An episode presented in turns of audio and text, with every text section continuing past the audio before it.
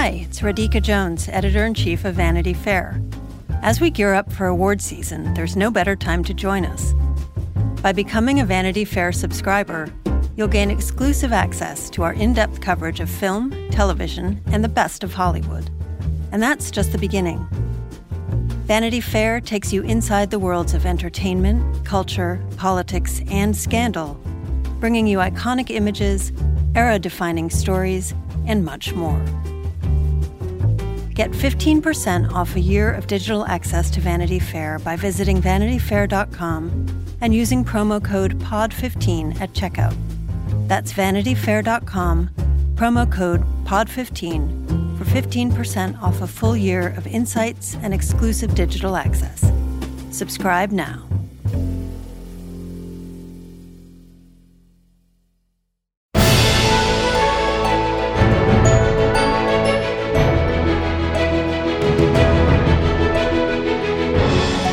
Hello and welcome to Little Gold Men, the award season podcast from Vanity Fair and Panoply. I'm Katie Rich, the deputy editor of VanityFair.com, and I'm here in person with Vanity Fair's digital director, Mike Hogan. Hi, Katie. And on the line is Vanity Fair's senior writer, Joanna Robinson. Hi, Katie. We've lost Richard this morning, but for a really good reason. He is with the New York Film Critics Circle, who are voting on their awards literally as we speak. They're tweeting them out on a Twitter feed. As you listen to this, this will all be, uh, you know, old news that you'll have known for a while. But so far, Richard has helped uh, Mahershala Ali get a Best Supporting Actor award. Casey Affleck got Best Actor. Zootopia animated film, and uh, OJ Made in America got Best Documentary. So, the latest news from Richard's very nice critics group, and we're really excited he's a member. So, Cool. uh, we can't begrudge him too much. He did offer to duck in the bathroom and call us and give us live updates. But, uh, we'll just have to wait for all the good gossip.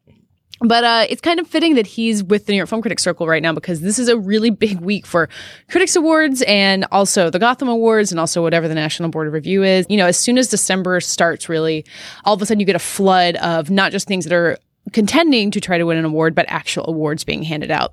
And it's kind of an open question how much any of this means. There is pretty much no overlap between critics groups, the National Board of Review, the Gotham Awards, and actual Academy voters. And that doesn't even get into the Golden Globe nominations, which come out in about a week and a half and uh, will be a whole nother wrinkle in this. But we've gotten some sense of at least what people are talking about and a lot of movies that are going to be able to put award winner on their screeners or DVDs or whatever else. Let's talk about it, Mike. What Yeah. I mean, there's so many things to sort through. You know, Moonlight won a bunch of Gotham awards. Then you have the National Board Review, which said that Manchester by the Sea was the best film. The Critics' Choice Awards nominations just came out, and Hacksaw Ridge really made a big stand. I don't know what like Yeah. what are you taking away from this big mess of titles? I'm taking away that Mahershala Ali is going to win the Oscar for Yes. Moonlight. Yep, that really That seems to be a consistent He, thing. he did not get it from National Board of Review. They went from Oh, okay. Jeff Bridges in Hell or High Water. But I mean, National Board of let's Review, just they have been known to go their own way. happen. Yeah. Yeah. uh, no, I don't know. I think I think Moonlight and Manchester by the Sea are clearly popping up again and again and again. Mm-hmm. Um, yeah, Hacksaw Ridge, where a lot of us are kind of asking ourselves, do we need to take Hacksaw Ridge more seriously than we thought we needed to yeah. take it? Um, maybe, maybe not. But I think you can't really, you know, count out Mel Gibson, the, you know, a comeback story or whatever. Yeah, I mean, he got the Best Director nomination from the Critics' Choice Awards, which really surprised me. Yeah. because I think people had talked about the movie maybe and Andrew Garfield, but I don't think like Mel Gibson Best Director was something anyone was really ready for. Yeah, so I don't ever think you can count out Mel Gibson. You can never count out a giant movie star in a non-movie star category. Yeah. That's kind of a rule. And a comeback story, right? And a comeback story and there's some No, I Trump mean- Oh, voter re- revenge thing going on this year. well, isn't the whole idea of Hacksaw Ridge that it's you know a World War II story? It's straight up morality, where he is an American hero, he is rescuing America. It's you know it's kind of like La La Land in that it's like about things that are good and are bad, and doesn't have like the thorny ethical issues that we are so faced with in real life. yeah. Yeah. I mean, the only problem. Well, anyway, we don't have to get into He's killing that. Nazis. I- the problem with movies like this and like Allied right now is you're like, should who am I rooting for in this in this situation now? But anyway, I'm really happy to see Casey Affleck winning uh, Yeah. for Manchester by the Sea at the Film Critics Circle. I'm really happy to see Manchester and Moonlight floating up near the top along with La La Land, which has been getting lots and lots of. Uh, it feels like a three way race a little bit Manchester, right now La La potentially. Land, and- Moonlight, and I know we're going to come back to Best Yeah. Picture, but Yeah. but those feel like the movies that have the most traction of all that so are showing far. up kind of across the board. Yeah. Yeah. Yeah. Joanna, what are you noticing? Yeah, I agree with Mike completely. This is like the whole J.K. Simmons narrative or the Patricia Arquette narrative with Mahershala Ali. It just feels right and consistent. Uh, we were already feeling like Viola Davis was, you know, in a good place for supporting actress. Casey Affleck, I would love to see him win that Best Actor Oscar. So all these wins make me happy to know that Manchester is not too dark for people to vote for. Well, not too dark for critics who can, you know, sometimes be more able to handle things than Academy voters. Definitely, definitely. Um, you know, so it feels like the the acting categories are firming up, except for that elusive Best Actress category that we've been talking about. And then it feels like you know, OJ Made in America is a lock for Best Documentary after what we've seen from these critics. Yeah, nobody seems worried about the fact that it's eight hours long or whatever. I think the fact that it's eight hours exactly. long helps it. Maybe it's like it's so massive, you have to Yeah. honor it. Like Yeah. Weiner, which is also great, is like a brisk ninety minutes, and you know maybe it like Yeah. feels like less important somehow, even though it shouldn't. I'm interested about in terms of animated, you know, to see Kubo win Best Animated from National Board of Review is really interesting to me. I, I know that NBR does not have a good track record in predicting things, but uh, the animated category is the one I'm really interested in watching. You know, the thing that the NBR can do, even if they're not predicting things, that Kubo can now say, hey, the NBR won it, and someone might be convinced to put the Kubo screener in their DVD at some point down the road. You know, it all kind of helps this elusive idea of buzz, even if individually it doesn't necessarily mean anything. Right. Well, how about Amy Adams winning the National Board of Review Well, Best Actress? Yeah, I was just I gonna liked s- seeing that. As Joanna mentioned, like Best Actress, we think is going to shape up, but then Amy Adams wins for Arrival at National Board of Review. Isabelle Huppert really surprised people by winning for Elle at the Gotham. I could see both of them getting nominated. Yeah. And Yeah. I mean, an Arrival, like I was going to talk about this for Best Picture as well. Arrival is a box office hit and Yeah. pretty much nothing else in the running is. I mean, many of these movies haven't opened yet, so it's Right. not really a fair comparison. But I think when you've got Arrival as a movie, a lot of people have seen that people like Amy Adams is obviously someone people like. Like there's a lot Yeah. of strength in that. And I think we were talking just a few weeks ago about how it's like a good performance, but understated and like it might not be here, but that really seems to be changing now. Well, should we talk about Jackie then? Because I because we, we have to talk about it at some point. Well, yeah. So I finally saw Jackie, and I think you guys talked about this, you know, while I was still gone, and maybe litigated it then. But I loved it, and Mike has been watching me with a raised eyebrow ever since I said that. Uh, interesting.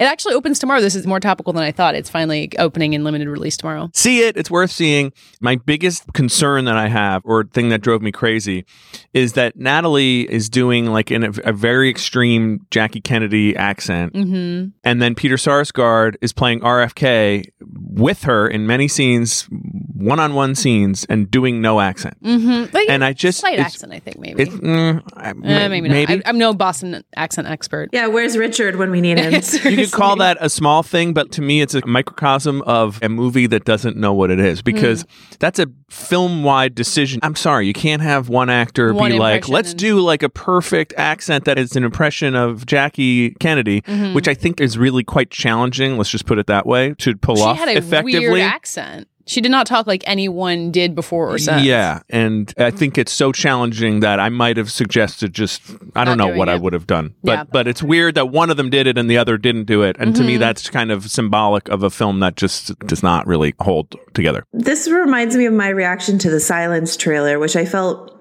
Uh, you know, I haven't seen the film yet. I know several people have, but Richard has seen it, but so he's off voting on it right now. right. But like, you know, it's a Scorsese film that looks amazing. This is a huge, long passion project of his. And then Andrew Garfield and Adam Driver open their mouths. And I'm like, what are these Portuguese accents that you're doing? And why didn't Scorsese just say, let's not do accents? Like, you don't Yeah. have to do the, if You you are don't not have to nailing do the accents. accent, don't Yeah. do the accent. But you got to pick one for a film, in my opinion. Yeah. now, Well, look, right, it's not a bad movie. It's an interesting movie worth watching. Everyone should definitely check it out. It'll play into the season. But to me, it didn't really work. And Mm-hmm. again, like I don't have a whole lot of critiques for it other than this specific one. It's, I don't know. It just felt. It's definitely going for something. It's the kind of thing where you have to really buy into it. It's very interior. It's really focused on her. There's maybe one scene without Natalie Portman on screen. And you have to accept the score that's kind of weird. And you have to accept the cinematography and like focusing on seemingly minor moments in her life. You know, there's this tracking shot on her listening to a musician play a concert in the East Room of the White House. And I thought that stuff was totally captivating, but it's a choice. And it's definitely something that can just as easily alienate people. It felt camp to me. It, Mm-hmm. it devolved into camp. Mm. By the time she's tearing up the East Wing listening to opera and chain smoking or whatever it was. I was like, this. Uh, I mean, maybe it's just my straight guy glasses were Yeah, getting foggy. That didn't feel camp to me. It, it didn't feel. I mean, it doesn't feel felt- like totally realistic. It felt like John Waters to me. Joanna, you seen Jackie? No, I have not yet. I'm Oh. excited though.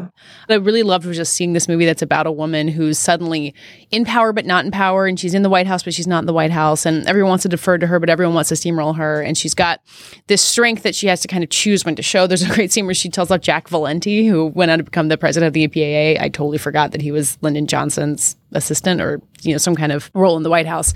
Um, and I just thought he analyzed that really interesting way. And I tweeted this that after the election, I was kind of really looking for movies about women in the world, and I Yeah. saw Jackie, 20th Century Women, and Arrival all really close together. Yeah. And I thought all of them really accomplished that in really different ways. Yeah. I thought the, the way Jackie was made in this like really specific focused way on her and her feelings or lack thereof or kind of you know going back and forth between her trying to have this strong public face for the nation and then kind of tearing apart billy crudup in these interview scenes which i thought were really fun. Um it just kind of well then billy crudup also shows up in 20th century women with jackie co-star greta gerwig He's great in 20th Century He's Women. great in I- 20th uh, Century give me 12 of him in 20th Century Women. yeah i mean all of these films are going to be part of the general best picture But, conversation well, it's an interesting point you make because I saw it before the Trump victory. Mm-hmm. And Rebecca Keegan wrote a good piece for us, you know, talking to a few different filmmakers, including Jeff Nichols, who did Loving. Mm-hmm. She talked to Ben Affleck, too, about how the meaning of a film changes after an event like this. I mean, everything sort of changes. And, Yeah. and Loving is a film that I don't know how I would have reacted to it before. But after I found it incredibly moving and frankly disturbing because the whole point of the action in Loving is to try to get this case out of the kind of redneck racist assholes who were in charge in Virginia mm-hmm. and to the Supreme Court where they would actually see that it's not okay to punish people and torment them because they are in love and they happen to be of different races. Yeah. And what really worried me watching it, just not to again get political, is like we're headed in the opposite direction in this country. You're going to go the other direction, if anything. Now. I mean, I think, you know, they probably made Loving in an atmosphere. It was not that long after the Supreme Court case that legalized gay marriage. Like, it felt like it had this resonance. It's like, oh, you know, this is a previous victory. Now we have these other Yes. victories. And you watch Right. it now. I mean, there's only eight people on the Supreme Court. Like, it's in such a state of disarray Right. that you, you kind yeah. of feels like this harkening back to an era that we might be moving away from, which makes it, I think, more important to watch. No, it really feeling. feels like a pendulum that was at the opposite end. Yeah. You know? Yeah. And, and so I would actually be interested in seeing Jackie again. It's totally an interesting film. Mm. Yeah. I didn't think it was 100% successful, but I would be interested to see it in light of this. And I also appreciate what you're saying about a woman in power, but not in power. Yeah. The Crown also has been a great thing to watch for that reason, not to keep bringing up The Crown. Well, too bad we can't nominate Crown for it. If, hey, if OJ Made America can win an Oscar, why, can, The why not Crown the Crown? could just be Best Picture. Why not? Yeah. Uh, well, yeah. I mean, we wanted to talk about Best Picture in general because you know these Critics Awards do interesting things for Casey Affleck and Mahershala Ali. But I think when you start thinking about a Best Picture lineup of between five and ten movies, it's starting to become clear which you know maybe twelve titles might fill in that space. So I put together a working list of what I thought would probably be in there that I can just rattle off, and you guys can tell me if I'm crazy. I mean, I think there's four that we can all agree will almost certainly be on there, which La La Land, Manchester by the Sea, Arrival, and Moonlight. Does that seem fair? Yeah. Yes. I do think so. So from there, then you get into Fences, Jackie, Lion, which I finally saw, and I feel like we can talk about this. I feel like people are sleeping on that movie. It's kind of Yeah. the Weinstein's big hope for the season, and it's really powerful. Well, when I did my Gold Derby picks and was looking at what everybody had, I realized I need to see it. I'm going to see it this week. Yeah. It's on a lot of people's lists. yeah, and then so you get into Hell or High Water, which again like showed up in a big way on the Critics' Choice Awards, Hacksaw Ridge I, as well. that- I do not think Hell or High Water will be a Best Picture nominee. I have a I'm really going to hard come right down and say it. I, it, I would It's not good enough. But that might be a Trump voter movie. I don't Oh, know. Like I don't boy. I don't want to keep. But like my dad is a Trump voter. Will not stop talking about how much he loved Hell or High Water. Really? the people who loved Hell or High Water like loved it. Because Jeff So- Bridges is like making fun of his Native American partner, what's the what's the appeal? Um, the corruption of the banks and how it's keeping down the middle class American. Right. right. Yeah. Yeah, I mean, to Hell or High Water's credit, it's a kind of a modern day Western, but it has a lot on its mind in terms of like modern financial insecurity, which, you know, a lot of people will argue is what the election was about. So, I know, Joanna, you have a point. I didn't like it, but you know, I have to respect how often it keeps coming up with other people that I talk to, so Yeah. who don't have my interests, who don't like the gay black movie Moonlight that I loved. You know. Well, you know what? Let's. That's a valid point. Let's try to stay out of the bubble. Yeah. You know, it, it, it did not serve us Academy- well predicting. Uh, I know, but it's a different kind of of bubble. yeah, it's Academy true. voters are in their own bubble, which is slightly and not different. many of them are working class. It, yeah, the Academy voter Right. bubble is more like our bubble than the Yeah. West Texas bubble for well, Jeff Wells has Hell or High Water at number five. Well and then. he's the only probable Trump voter I can think of in this whole world. So he, he, there you go. Okay, so beyond that, this kind of in the list on maybe more on the fringes, Silence, which has screened, the reviews are not yet, but it sounds more like an art experiment than, you know, maybe like The Revenant, something that would pop up it and take over the Oscar race. Uh, 20th Century Women, which we I do think about. with Silence, you just get this kind of like, it's Marty. It's Marty's movie. Yeah, movie. yeah. You know? Yeah, you got and it, right? It almost Like- just gets in. Although you could have said that about Warren Beatty. I mean, it depends. Hmm. If it doesn't have a big box office thing, but people kind of respect it, then Yeah. I think it's got a relatively easy path. It's just, in. you know, it's a long movie about monks in Japan, and people keep thinking it's boring. But it's the kind of film that you don't see and you just put on a list to seem Mm. yeah. smart and Oh, because it's Marty. Sorry, but that's how I, I do believe this happens. Let's face it. Although I do, I wonder if like Moonlight is the movie or Manchester even. You know, that's the movie Sure. that like you know people like and you want to put on there. Yeah. I'm trying to see the last Marty movie that didn't get nominated for a Best Picture. Ooh, I would like to know that. Shutter Island, right? Like, Yeah, I is think that, that's is that the the last, last one? one. But Shutter Island was Yeah. a huge hit. He kind of did the uh, the other side of things. yeah, yeah, that's interesting. But like even before Shutter Island, The Departed, The Aviator, Gangs of New York, it feels like, you know, if it's Marty, you have to do it. When he's in classy mode, I mean, Shutter Island is more like pulp mode Mm-hmm. for him. Right. When he's in classy mode, it's hard to deny the Yeah. Scorsese. No, he's been on a real. And he went and run. met with the Pope, and all, you know, he's just like t- pulling all the Oh, Weinstein meeting tricks. with the Pope is my favorite Oscar campaign. yeah, yeah, Like, yeah. You they- got to meet with the Pope at least once. They if you treat want the an Pope Oscar like he's an nomination. Academy voter, and I guess it works because people keep doing it. Although If you could snot cry with the Pope, you would win. Angelina did it with Unbroken, and that didn't go anywhere, so it's not a guarantee. um, I can't remember if I mentioned Fences earlier. I, I I don't think that's necessarily a sure bet, but it's uh, really close to it. I think. Yeah. And we were gushing about it, Richard and I, Mm-hmm. g- gushing pretty hard last week. Um, other people are now seeing it in in feeling a little less special to be there because they're not the first or second round, and Because they're didn't see it with Denzel in the room. right, and they're saying, you know, wait a minute, this is a play. I saw Guy Lodge gave it a B minus and said something like the camera does not have the intensity of the actors. Yeah, that sounds pretty fair. So I think we'll see how Fences kind of takes. I, Yeah. I thought it was incredibly moving and relevant in light of all the crazy things happening in our world, but it is very theatrical versus filmic. So we'll see how that But works. my sense is that I mean, obviously we're talking about Best Picture right now, but my sense is that nobody is ramming down praise of performances. No. Like the Viola Davis narrative isn't changing. The, the uh, Best yeah. Picture narrative might be. Yeah. yes, Yeah. Agreed. I was just going to sit here and say that uh, Doubt, which is the other play on screen that I could think of, made it into the last group of five Best Picture nominees, but it didn't. Hmm. All the actors were nominated, but Doubt was not. So there might be precedent. I think Viola Davis and Denzel Washington are easily, you know, Viola Davis, we all think is going to win. But Yeah. yeah, I think the movie might have more of a challenge than I figured. Okay, so just run down the rest of the list 20th Century Women, Sully, definitely still in there. Hidden Figures. My dad loves Sully. I can tell you Every that. d- my dad is. I have a Sully hat on my desk that my dad is very excited to get. He's going to get for Christmas. Hidden Figures, which I think we talked about briefly last week. Loving, which Critics' Choice included in the Best Picture lineup. I was glad to see, although it still feels like a real underdog. And then uh, Patriots Day, which premiered at the AFI Fest in LA and is keeping a pretty quiet profile, but. You know, that American sniper patriotic kind of actiony movie, it's got Mark Wahlberg in it. I don't know. It doesn't seem like something we can count out either. yeah. Yeah. The only thing I would add to your amazing list is like I was looking at it and then I was looking at sort of the top box office earners of the year because I, you know, mm-hmm. last year Mad Max snuck in. I feel like they sometimes try to put in a movie that was actually also really popular. The. Martian, too. Like Sully is the closest, but still pretty low. So I was wondering if Zootopia might not even get in there. Ooh. It's obviously going to be an animated, but like that that is just like sort of universally beloved and made so much money. I don't know. That's my that's my wild card that I'm going to throw on the deck. Yeah, you know, it's interesting because when they first expanded the Best Picture lineup, it seemed like it was basically to include Pixar movies. They always had a slot in there. And it's been since Toy Story 3, I think, that an animated movie has made it into Best Picture. I guess The Life of Pi, if you really want to count that, but I wouldn't do that.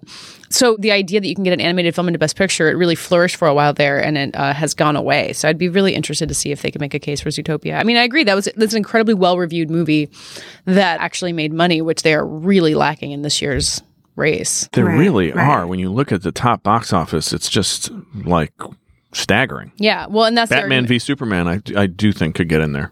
Oh, yeah, I think yeah. Well, especially with uh, uh With Steve producer Mnuchin. Steve Mnuchin going to the White House. I think that's the argument for Arrival as well, which is at 64 million and counting. You know, it's made more than Ice Age Collision Course.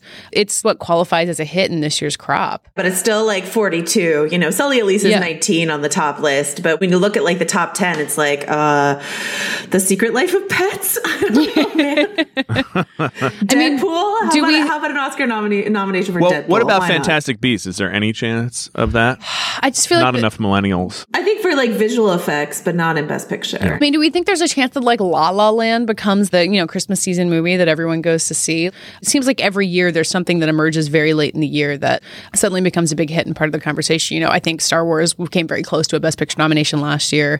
La La Land isn't going to make that kind of money, obviously, but I don't see why La La Land couldn't be bigger than Arrival or Sully. Yeah, it can Maybe. zoom up the charts to like number 18. Beat out The Legend of Tarzan for the number 18 I mean, slot, guys, The. Revenant made 183 million dollars domestic. Like, Oh my God.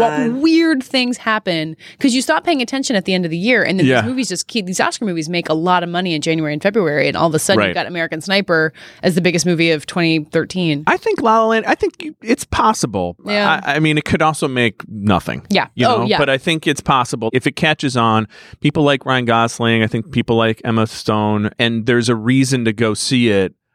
I mean, The Revenant is that kind of like you got to see it. It's this crazy experience. Yeah. You know, watch that bear fight. This one is the other sort of side of the spectrum, but you know, there's like a you got to see this. I don't know, song and dance numbers. It would be surprising but wonderful. Yeah. So last year we had, you know, The Big Short, Mad Max, The Martian, The Revenant, all like pretty solid box office hits. Then the year before that, it was really just American Sniper and then a bunch of movies that people saw, but like we're not gigantic. Is there any time left for a big short, complete, come out of nowhere film that takes us all surprise? I by guess surprise? it's I mean, Patriots Day. Patriots Day. What about Ben Affleck's movie? Yeah, Live by Night. It's Screen. That's where Rebecca Keegan got that quote from Ben Affleck for the piece that she wrote. I guess if I feel like if either of those were really going to take everyone by surprise, we'd be hearing more about them by now. Yeah. You're right, Katie, that Arrival is the closest that we get because out of these Critics' Choice Awards, the narrative is about La La Land, which nobody has seen yet, right? Moonlight and Manchester by the Sea. Moonlight and Manchester by the Sea are like 123 and like 189 in the box. Like, no, like Yeah. very few people have seen those two movies. Hopefully, with the awards buzz, more people will see them. They're fabulous movies, but you know, the Oscars doesn't want, I think, doesn't want the reputation for being like so niche and elite that nobody wants to watch it because they haven't seen the movies that they're talking Well, about. and at the end of the day, it's a trade organization Mm-hmm. whose goal is to like have a healthy box office. They do want to magnify movies that make money, not just have it be turned into art. Like there's plenty of critic groups that can do the art. Yeah, even if you get Best Picture nominations for things like Moonlight, if nobody watches the Oscars, does that then hurt Right. the prospect of movies like that to get nominated next time? You know, looking Potentially. looking at last year, like Room, I think was kind of the underdog in last year's Best Picture lineup. It made fourteen million dollars, which is really good for a tiny little movie release, but for Yeah. Something that's going to be standing there shoulder to shoulder with Mad Max is, uh, you know, maybe people want to move away from that. It's hard to know. In spite of all that, for my first round of picks on Gold Derby, because I still haven't seen some things, and there's some movies that I know are going to probably get nominated, but I don't like them. Uh, I was left with a few extra spots, and I threw Elle, Captain Fantastic, and The Lobster on there, just Hey. to try and just remind people that those movies came out this year. Yeah, I love your love for Captain Fantastic. It makes me really happy every time. I like it. I've been stumping hard for a bigger splash, and I really feel like Ralph Fiennes' Oscar campaign should be happening. It isn't for some reason. I don't even think they sent out screeners of it, but that's my oddball choice that I want to fight for. I mean, now's the time. Before we get into actually predicting the best picture winner, which we were going to do to wrap things up, I wanted to give room for you know stumping for whatever we've seen that we want to everyone to talk more about. Mike, do you feel like yours is Captain Fantastic? Yeah, I think that is mine. That and the lobster and Elle. you know, I've already talked a lot about Captain Fantastic, so we don't have to go into it. And Lobster. Elle, I do think Isabelle Huppert is likely to get nominated I for too. it. That is a dark, freaky movie. Yeah. But it's really very, very good, I think, and just fascinating and disturbing. So that I like films like that. Joanna, what uh, what do you want people to pay attention to or stump for? this isn't in for the best picture category, but you sent this prompt out and I was thinking about it, and I'm going to go with The Edge of 17, which I think should get a screenplay nomination. Nomination because if Juno can win an Oscar for screenplay, this is a teen movie that really, really captures the way that kids actually talk, which Juno did not, obviously. And I think it's a really underrated, fantastic film. You know, Richard gave it a glowing, smashing review on Vanity Fair, but I think more people should be talking about it. It's a really lovely film. Not a Best Picture nominee, but certainly screenplay, I would say. Yeah, I think that's a great space for this. I was going to talk about Loving, which we got into a little bit earlier, and I agree with basically everything Mike said. But I also think that Joel Edgerton is really great in it. He and, is. And Ruth Negga is the one that everyone's talking about, I think, because she's like an exciting ingenue. She's breaking out. She was on Preacher earlier this year. She's obviously got a big career ahead of her. And Joel Edgerton's been around for a while, and he's doing kind of the taciturn man performance thing, but he's just got this great you know, this, his face just does a lot of work of this guy who doesn't want to talk a lot. You know, this couple made history at the Supreme Court, but they didn't go to watch the case be argued in the Supreme Court. They just wanted to stay home on their farmhouse. And I think Joel Edgerton captures so much of that while making him a real human. Yeah. Not just like a stereotype of like a rural white guy who just wants to be left alone, but uh, he he captures so much real feeling in this guy who doesn't actually say much. I was really impressed. Well, and I tell you, the more you know about Joel Edgerton, the more impressive this performance is. What's your Joel Edgerton story? It sounds like you. I mean, I've no. In other words, like ha- first of all, having seen him in a bunch of stuff, but second of all, having met him a few times because he always comes through the portrait studios that we do at the film festivals, and he came to our can party last year. Joel Edgerton's a ton of fun. He is like a Mm-hmm. Big like a body Australian. right? Australian Yeah. personality.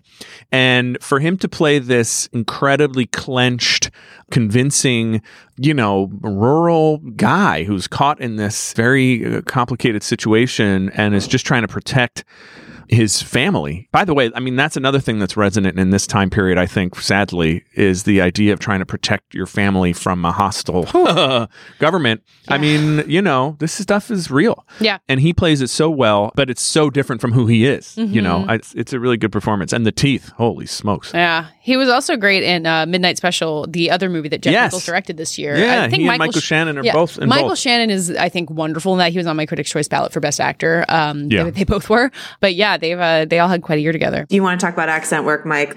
Joel Edgerton and Ruth Negga both don't take a step wrong, I think, in Loving. So Yeah. I don't know why that matters to me. It just does because it doesn't like it takes you out of the performance Yep. if like these vowels are falling flat and you're just like, yeah, but Ruth Negga who's British and Joel Edgerton who's Australian are deeply convincing here. So While we're talking about accents, and this is a little bit of a digression, but is Forest Whitaker doing an accent in Arrival, or I think he is? What I is think he- so. Where is he? Is he- I think he was doing like Baltimore, I want to say, something like that. I felt like it kind of odd. came in and out, and it, it doesn't. I, I really liked Arrival. Doesn't really take away from it for me, but it definitely it was a mystery that I was There, trying to you're solve. you're right. There is a weird sort of Yeah. subtle accent going on with Forest Whitaker. Okay, so let's wrap up our Best Picture conversation by going big before we go home and just predicting what's going to win Best Picture. Which in the first week of December, you're usually wrong, so it's uh, still a fun and games with no pressure. Uh, Joanna, why don't you go first? Okay, so my my pick is informed by what we've seen this narrative out of the early critics uh, awards, and it's that I think Mahershala Ali is going to win, you know, an acting award for Moonlight, and Casey Affleck's going to win an acting award for Manchester by the Sea. I'm not sure about the other one, so I would say I think La La Land will win Best Picture. That's what I think. But you're not sure if Emma Stone will win along with it. Is that the Like I said, I, I still don't know about that category, but I feel like they're gonna give Manchester and Moonlight a nod via acting, and then give Yeah. the real big push to La La Land. Can I just co-sign on what Joanna said? I feel like she's got I, it yeah, exactly I think we all agree. Maybe we know more than we think. I think Mike, you tweeted someone did a thread of the New York Times writing about the Oscar race in the first week of December for the last five years. It was like, unlike most years, a frontrunner has not emerged, and then Yeah. for the last five years, they said the exact same thing. And Yeah. we have all done this. This is not just the New York Times, but yeah, I, I mean, I think the only giant variable with this is if the movie flops, it will Hmm. that will cut into like Moonlight actually has done well right in its per theater averages, but nobody Yeah. expects Moonlight to be a big hit. yeah. I think La La Land, part of what's built into the idea of it being Best Picture is that it will be a crowd A pleaser. big old crowd So pleaser. if people kind of, uh, if, if somehow people were to go and just be like, yeah, I don't like this, you know, then I don't think it would win. But if it connects with an audience, it it doesn't have to become number 18 on the box office list for the year. Yeah. But if it connects with an audience and becomes a thing that people are excited about, I think it will win because it's delightful and it's inventive and it's a nice escape from a weird year, and uh, I think it'll win. I just looked up the artist. It made 44 million domestic. That seems like The artist. Yeah, which won Best Picture, and you know, Yeah. it's a musical Yes. kind of. Yeah, that you kind of had to see. I mean, Yeah. this one, the sell is a little bit less obvious. The artist was like, it's a silent movie. This one is a little bit more complicated to explain, but it not really. It's a It's musical. musical, yeah, with cute actors who you like. Yeah, in the real LA. That's what I think is so cool about it. If you've been to like the real LA and you know people are struggling actors or whatever, like this is what it looks like. Yeah, it's not like strip malls and tra- it's there's one very memorable traffic jam, but it's a very cute traffic jam. Like it's an it's not Yes. overly cute. It's not quite 500 Days of Summer where it's so picturesque, but it's uh it's authentic while also looking a little bit nicer than like your crappy condo. Yeah, yeah. My favorite part for real LA is when Emma Stone is walking and stumbles upon the jazz club, but she's like walking through a street where there's just like random cars. You know, it's not fairy tale. This is a girl in her heels who has to get home and it's Yes. impossible. So from my bubble, which we talked about getting out of our bubbles, but from my bubble, La La Land is the number one most anticipated movie of December for people I know who haven't had advanced screenings are most excited about La La Land. Yeah. So yeah. Just a side note, over Thanksgiving, I happened to watch Funny Face with Audrey Hepburn. just was on Oh, TV. yeah. And they did this same thing in Paris. They have all these song and dance numbers that were very clearly shot in real Paris. Yeah. Fred Astaire and Audrey Hepburn running around doing these kind of goofy numbers. And then, of course, they create like a totally weird fake bohemian bar that's probably similar to the one in La La Land. But The Jazz uh, Club. yeah, yeah, yeah. But it's it's funny. There's a certain kind of parallel between the two films. I think La La Land's a little better at the end of the day. well, that's because Emma Stone can sing and Audrey Hepburn, bless her, cannot. So But when she's dubbed, she's Audrey Hepburn sounded fantastic. Fred Astaire can dance a little better than Ryan Gosling. I will I will throw that. think out. Ryan- just a smidge. Oh, just just throw out one crazy La La Land theory because I think I agree with all of this. So Emma Stone and Ryan Gosling were together in Crazy Stupid Love, which I think is where everyone started being like, put them in a movie together, and that Yeah. movie's on cable all the time. Ah. and I think in terms of making something a hit, you know, Crazy Stupid Love was a decent sized hit, but it is on television constantly, and I Right. think there's a fan base for the two of them that could drive this movie in terms of box office. That might or might not. Work I on love it. Voters, but the cable movie. I know people who watch just the 20 minutes of that film that is the Ryan Gosling Yes, Emma Stone. absolutely. But th- that being said, what was it? Gangster Squad? Yes, Wasn't that which the one was- that they were in together right after was just miserably flopped? So, but like this yeah. was, but Maybe you know, not enough like, time, Do you like that fine. scene where they're in his house and they do the dirty dancing lift? Okay, here's a whole movie of them dancing together. It's like Yeah. so Very playing true. right into that. So All right, watch out, Jungle Book. yeah, yeah, Rogue One is gonna have a hard time fending off La La Land at the box office. Okay, I think that does it for this week's Little Gold Men. Thank you so much for listening, and please rate and review us on iTunes if you can. It's a great time to get new listeners. We have so many awards to go through. We can help you sort through all of it. Uh, you can find us all at vanityfair.com, and on Twitter, we're all at Little Gold Men, and I'm at Katey Rich, Joanna, Joe wrote this. and Mike. Mike underscore Hogan. This episode was edited and produced by Alana Milner, and thanks to Laura Mayer and Andy Bowers at Panoply. And this week's award for the best description of 2016 thus far goes to Mike Hogan. It devolved into camp.